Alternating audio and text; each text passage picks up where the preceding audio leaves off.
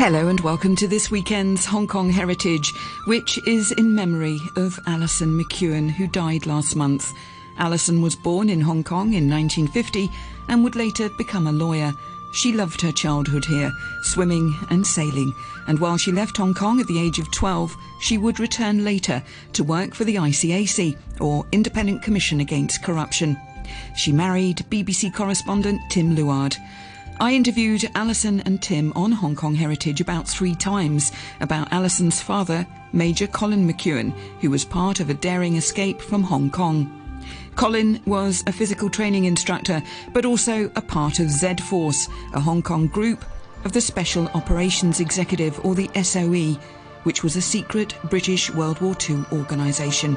On December the 25th, 1941, as Hong Kong surrendered to the Japanese army, an audacious escape plan began off Ap Lei Chau to extricate the one-legged Chinese Admiral Chan Chak, who had been the Kuomintang's representative here. Also on board was Colin McEwan, but while he had been a part of this dramatic event, he never talked to his daughters about it. Alison discovered his diary of the escape after his death. In fact, 68 men would escape on motor torpedo boats to Mirs Bay and then carry out a nerve-wracking 4-day walk through China to Waichow.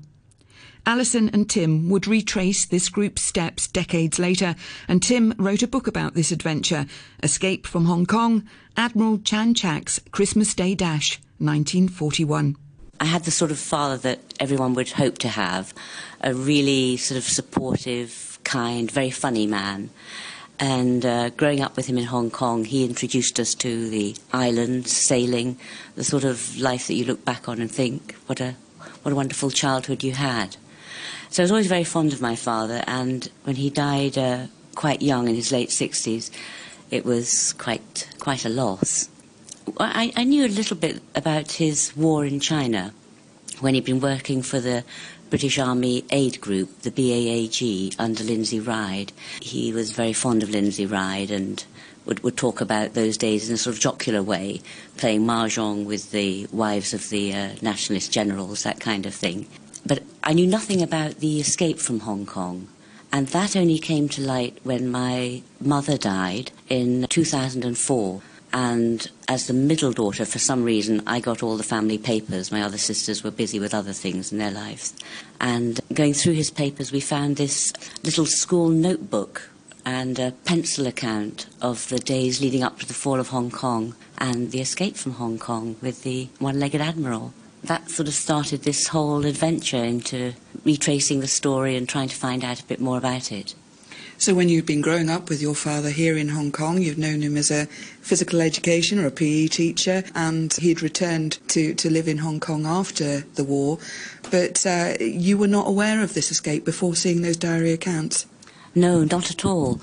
He had come out to Hong Kong as a young cadet to join the civil service, and then, of course, he was a volunteer during the war. He was handpicked to be a member of the Special Operations Executive, Z Force, as they were known in Hong Kong. So was that like the SAS, the famous SAS of Britain? That's right. They were sort of trained in intelligence work. He was trained in the use of explosives and, in fact, ended up putting a limpet mine on a Japanese ship in the harbour in Hong Kong during the war, sailing from a little rowing boat.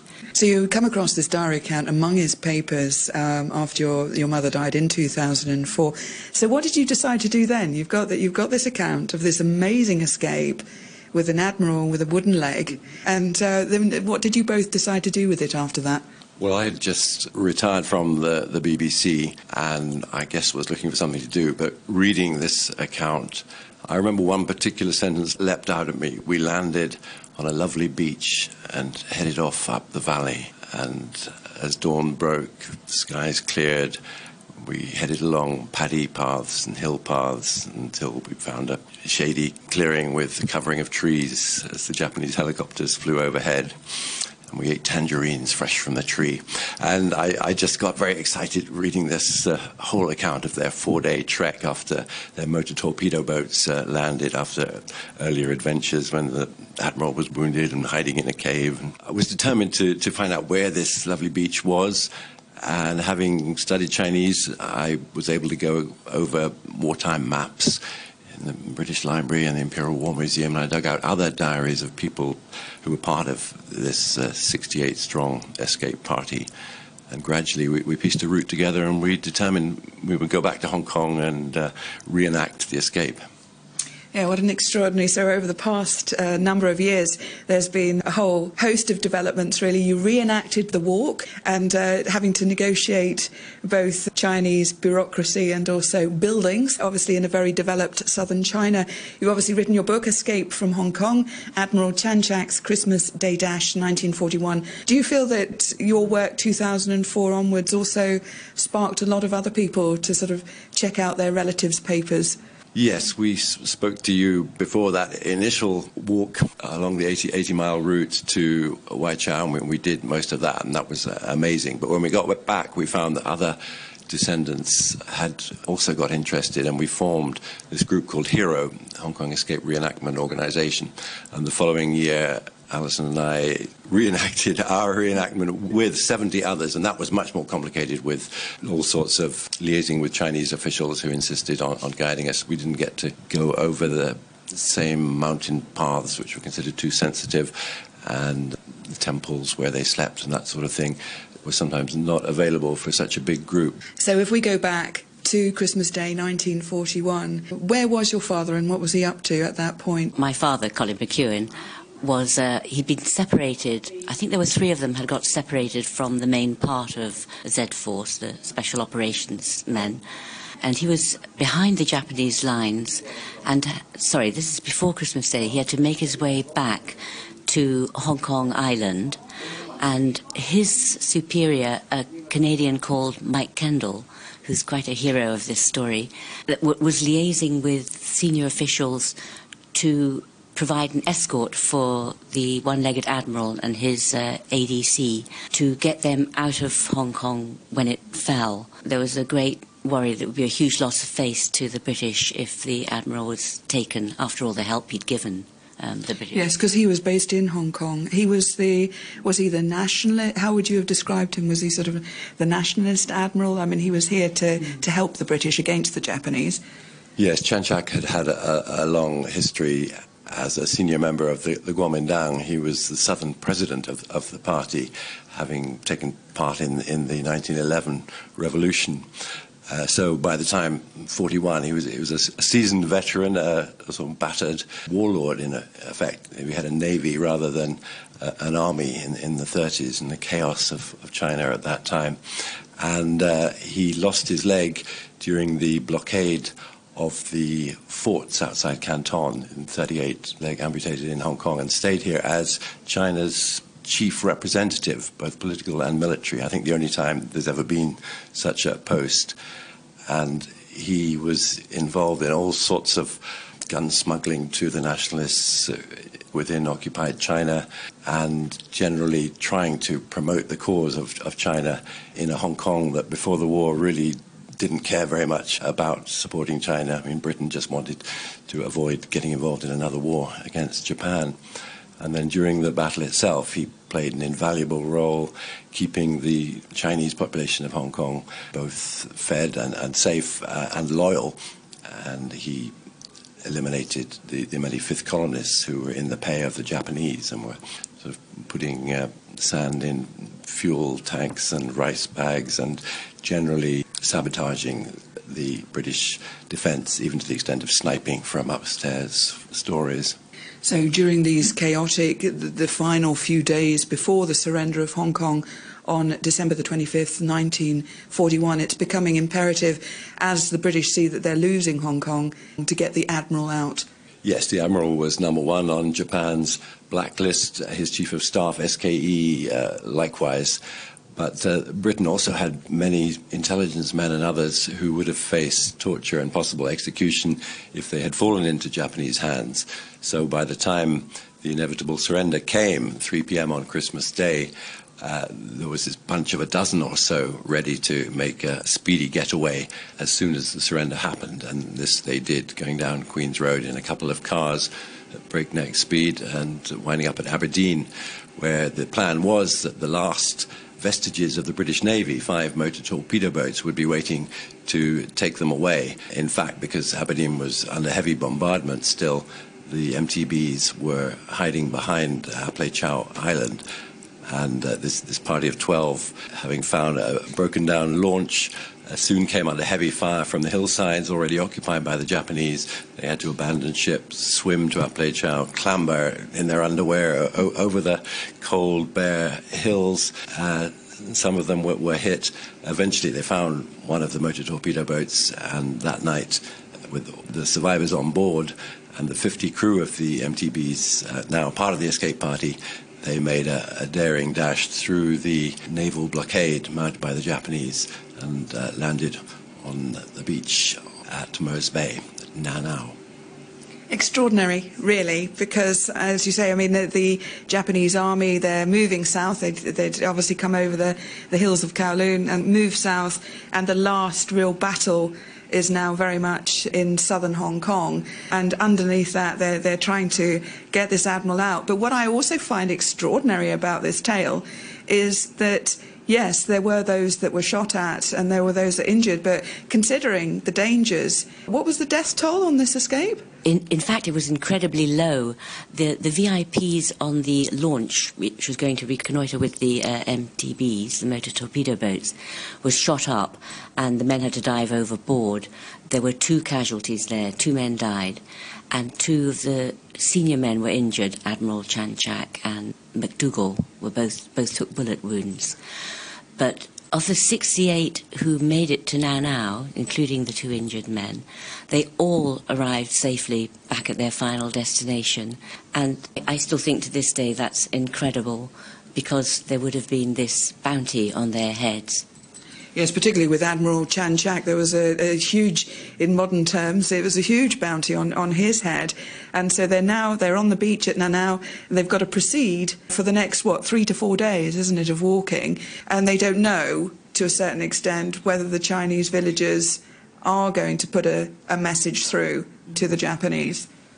No, they were very uncertain. In Hong Kong at the time, everyone thought if you went to mainland China, if you didn't run into Japanese, you'd run into bandits or pirates, you'd get your throat slit. So there was this basic uncertainty about being in China at all. None of these sailors had ever been there, certainly. Luckily, they had Chan Chak, this one-legged admiral, who was very popular in southern China. He was one of the better sort of Kuomintang leaders, and he was welcomed there by villagers, and they laid on, hot drinks and food for this huge party of British sailors who, after all, were the ones who had been responsible for seizing Hong Kong originally, the Opium War exactly 100 years before. They were no friends of local Chinese, but throughout this 4-day, 80-mile hike, they were welcome wherever they went. They were never given away. The guerrillas, there was a slightly lucky accident that Chan Chak had known the leader of the local band of guerrillas who had once been one of his soldiers in Canton, and he had done some smuggling for Chan Chak to get arms to the nationalists, and so he owed a favour, and so he supplied money, and in fact Chan did have to pay large sums of money on the way to bandits and border posts who always required to be bribed. But the ordinary people certainly saved them in the end, and when they got to Waichow, the nearest Nationalist Army base, they were welcomed by the entire populace, and there was a ramshackle procession of very tired and hungry British sailors marching through the streets, accompanied by firecrackers and dogs and cheering citizens. So just to recap on some of the information here, I'm talking with Alison McEwan and her husband Tim Luard. Alison's father was Colin McEwan, who was part of a 68-strong group of sailors and soldiers who escaped from Hong Kong on the day of the surrender to the Japanese military on the 25th of December 1941. The daring journey took them by motor torpedo boat to the mainland and then 4 days on foot to Waichow. The main person in the party was Admiral Chan Chak, the one-legged admiral, who had been the Kuomintang's representative in Hong Kong. Along the way, local villagers would help the group. The East River group, the budding communist group at the time, hadn't really got going. So although they helped lay an escape trail for future people from the camps in Hong Kong who used this trail, and at that, by that stage the East River Column were helping them. This time, this particular escape group were basically former pirates and bandits and smugglers, not very political at all. But this area of 80 miles to Waichow was a sort of no man's land where anything went, but there were Japanese troops lightly occupying it. And so the climax was really getting across the main communications road, patrolled heavily by the Japanese, and they managed to do that at dead of night. Yes, you've got some great descriptions of that. This is the last frontier, the final frontier to freedom, and just the one diary entry is just hearing the Japanese vehicles, the sound of the engines sort of disappearing, and just knowing that kind of freedom awaits. But yeah, just all the emotion of that, although it strikes me that the diary entries, I don't know whether it was men of that generation, but the diary entries are quite tempered. They're not, yes, there's relief, but there's not too much kind of Latin emotion there. I was just going to say they're very prosaic, aren't they? They're much more concerned with their footwear. One's wearing plimsolls, one's got two left feet shoes to wear, and they're much more concerned about sort of getting hold of duck eggs or the odd tangerine. There's not so much about the sort of the thrill of the escape. It's very, very down to earth. But I think you may be right. It's a sort of the way men behaved at the time, don't you think? Not so much a personal drama, but just this is what we do. We shall soldier on and we shall come through. I think one of the joys of the story is just the sheer variety in the escape group, you know, and even some of the sailors, you know, real tough guys who just avoided becoming coal miners and joined the Navy, age 17. One called Les Barker, you know, kept this really colourful diary about what he was feeling as he went along, basically looking forward to getting home to his girl at the end of the war. It's a long road across China, the food's strange, I can't use chopsticks, you know. And they came to Waichow and there were these wonderful nurses, and he clearly falls in love with the nurses who bathed his feet, and he had a hot bath for the first time and beds. And the once-in-a-lifetime adventure really sings through diaries of both the stuffy old former cavalry officers from India and these leading seamen like Les Barker. There was one very sad case, Gilbert Thumbs, who was obviously the life and soul of the party then. Everyone liked him. He was a bridge between officers and sailors. He was a chief petty officer, but he had a wife back home in Plymouth who was actually being bombed heavily, Plymouth being where British fleets were based. And when he finally got back to her, you know, after this 5-month epic journey, she didn't know if he was alive or dead. He found she was living with a Free French officer, the French fleet having arrived in Plymouth, and had a baby by him, which was clearly a bit of a blow. He went back to war, but he never really recovered, and he ended up killing himself.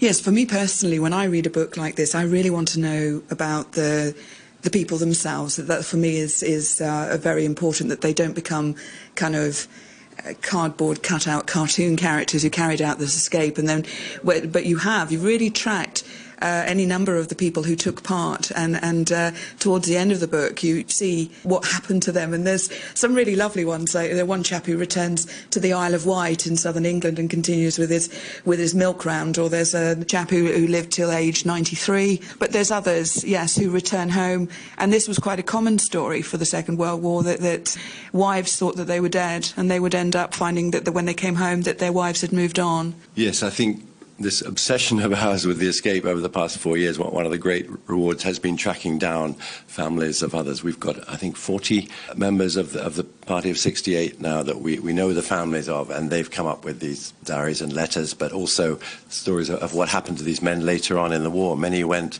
on to fight, but there were tragic cases like Jack Thorpe, who... you know, his family had no idea if he was alive or dead, but he walked through the garden gate grinning while his mother was doing the washing up one Sunday morning in May, 42.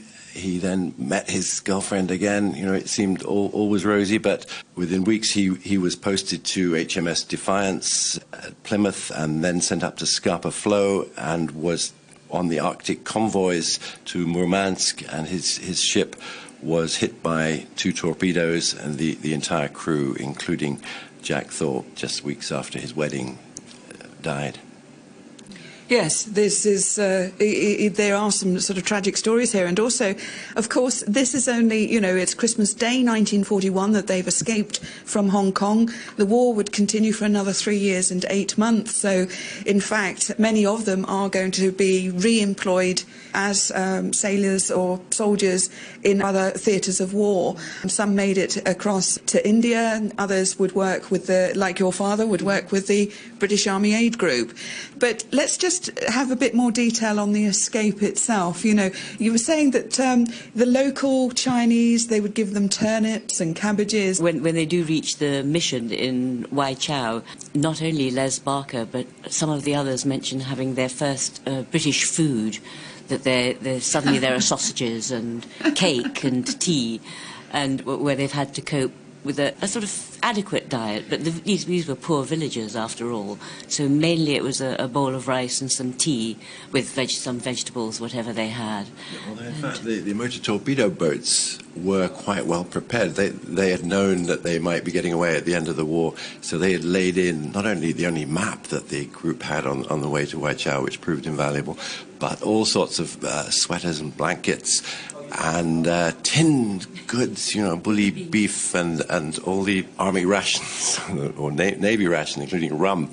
And so the 12 VIP escapers, if you like, who had had to swim to Ap Lei Chau were delighted to be taken aboard the MTBs and be kitted out in all this gear. And then for the next few days, they were tucking into these tinned goods and rum and everything. And in fact, even when they got back to Britain 5 months later, Commander Gandhi says there were still a few tins left that they'd been carrying the whole way. Yes, so that certainly helped them on there. So it was a well-planned few days. There was nothing ramshackle about this. In terms of when they were walking along, you know, these paths amid the paddy fields, did they really have to walk in silence? Yes, my father-in-law, Colin McEwan's boss, Mike Kendall, the head of the SOE or Z Force group, took charge. I mean, several of the diaries talk about his stentorian tones calling out, "Ready to march!" He would allow 5 minutes break per hour and then would shout, "Ready to march!" And they all had to set to, and he had strict rules about no smoking, no talking en route and that sort of thing. And there was a chain of command. Chan Chak was clearly the star of the show. He knew the Chinese locals. He was in overall charge. But then the head of the naval group and the head of the army group would delegate to Mike Kendall command of the actual march itself. And they all had rifles. They were very well armed. Almost all of them had revolvers. So they did say to themselves, if they did run into a big Japanese patrol, they would pity that patrol. I mean, one of the diarists talks about hiding in the paddy fields below the rut of the land as a troop of cavalry comes past, the Japanese all mounted, and he said you could reach out and touch the horses' hooves, and that they heard them coming, the clink of the bridles, and so they all managed to get down in time. Another time, one of the guerrillas who was accompanying them let off a shot, and they all fell into the ditch, but it turned out to be nothing very much. So, in fact, they avoided any major battles after their first ambush at Ap Lei Chau.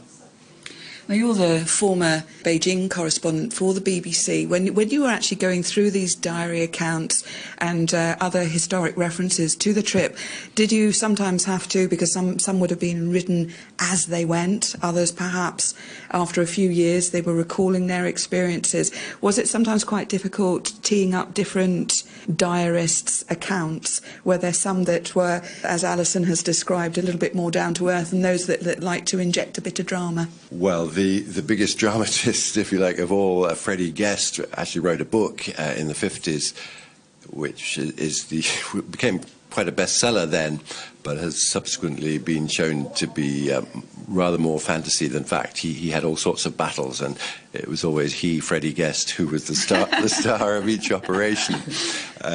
He was a bit of a boy's own hero. He played football for Chelsea and polo, and was always getting into trouble. But others had very factual, low-key diaries. There were all sorts of letters that have turned up, and gradually piecing them together. Yeah, it was like putting together a jigsaw. As a correspondent, obviously I was dealing with current affairs. It's been great just dealing with a bit of history. I've now become besotted by the whole thing. And I think apart from actually meeting all the other relatives of the escape group and quizzing them about their fathers and grandfathers and actually reenacting and retracing the route of the escape in China, my greatest pleasure was just going through the National Archives, all these amazing dusty files, and piecing the story together. I think there's still a wealth of Hong Kong history contained in the libraries of the former colonial power, Britain, in places like the Imperial War Museum and the British Library and Kew Gardens archives. What kind of history? Well, I'm not sure. Or is that your next book? I'm not quite sure where I'm going to turn next. I'm just enjoying going through it. But certainly a group such as my father-in-law's, the SOE, with their various special units such as Z Force here and their dealings with Force 136, the Asian branch of SOE. Sorry, SOE was? The Special Operations Executive. There were all kinds of colourful characters sending back over-the-top messages to London with, caustic comments. I mean, one of my favourite comments in these Foreign Office papers at the National Archives was about reimbursing Chan Chak for the wooden leg that he lost afterwards, and a very modest claim for, I think, 92 rupees, because the replacement leg was bought in India, was put in by the British ambassador in Chongqing, and a Foreign Office official, as only a Foreign Office Mandarin could do, said, I suppose we'd better stump up for this wooden leg. Tim Luard ending the interview there on the escape by Colin McEwan and others, including Admiral Chan Chak, from Hong Kong on December the 25th, 1941. Alison McEwan passed away last month. Alison wrote up the diary of her father, and you can have a read of it on the Hong Kong history website, gwulo.com. Next Saturday morning will be a bumper 50-minute Hong Kong heritage from the different time of 7:10 a.m. to 8 a.m. So it'll be 20 minutes earlier than usual, and I'll be focusing on all things 1972. It was the year that Stevie Wonder brought out the hit Superstition, one of my favourites. In Hong Kong, Bruce Lee had his second big movie. Governor Murray Maclehose went to Shenzhen to look at the new special economic zone. The liner, the Queen Elizabeth, went up in flames. There were deadly floods and landslides, and the Cross Harbour Tunnel was opened. It was the year of the Polaroid camera and Hong Kong's first container port, plus the opening of Ned Kelly's Last Stand in Tsim Sha Tsui. So next Saturday's programme will be 50 minutes, starting at 7:10 a.m. The Sunday evening programme will be the regular half hour. Thanks for listening, and join me next week on Hong Kong Heritage.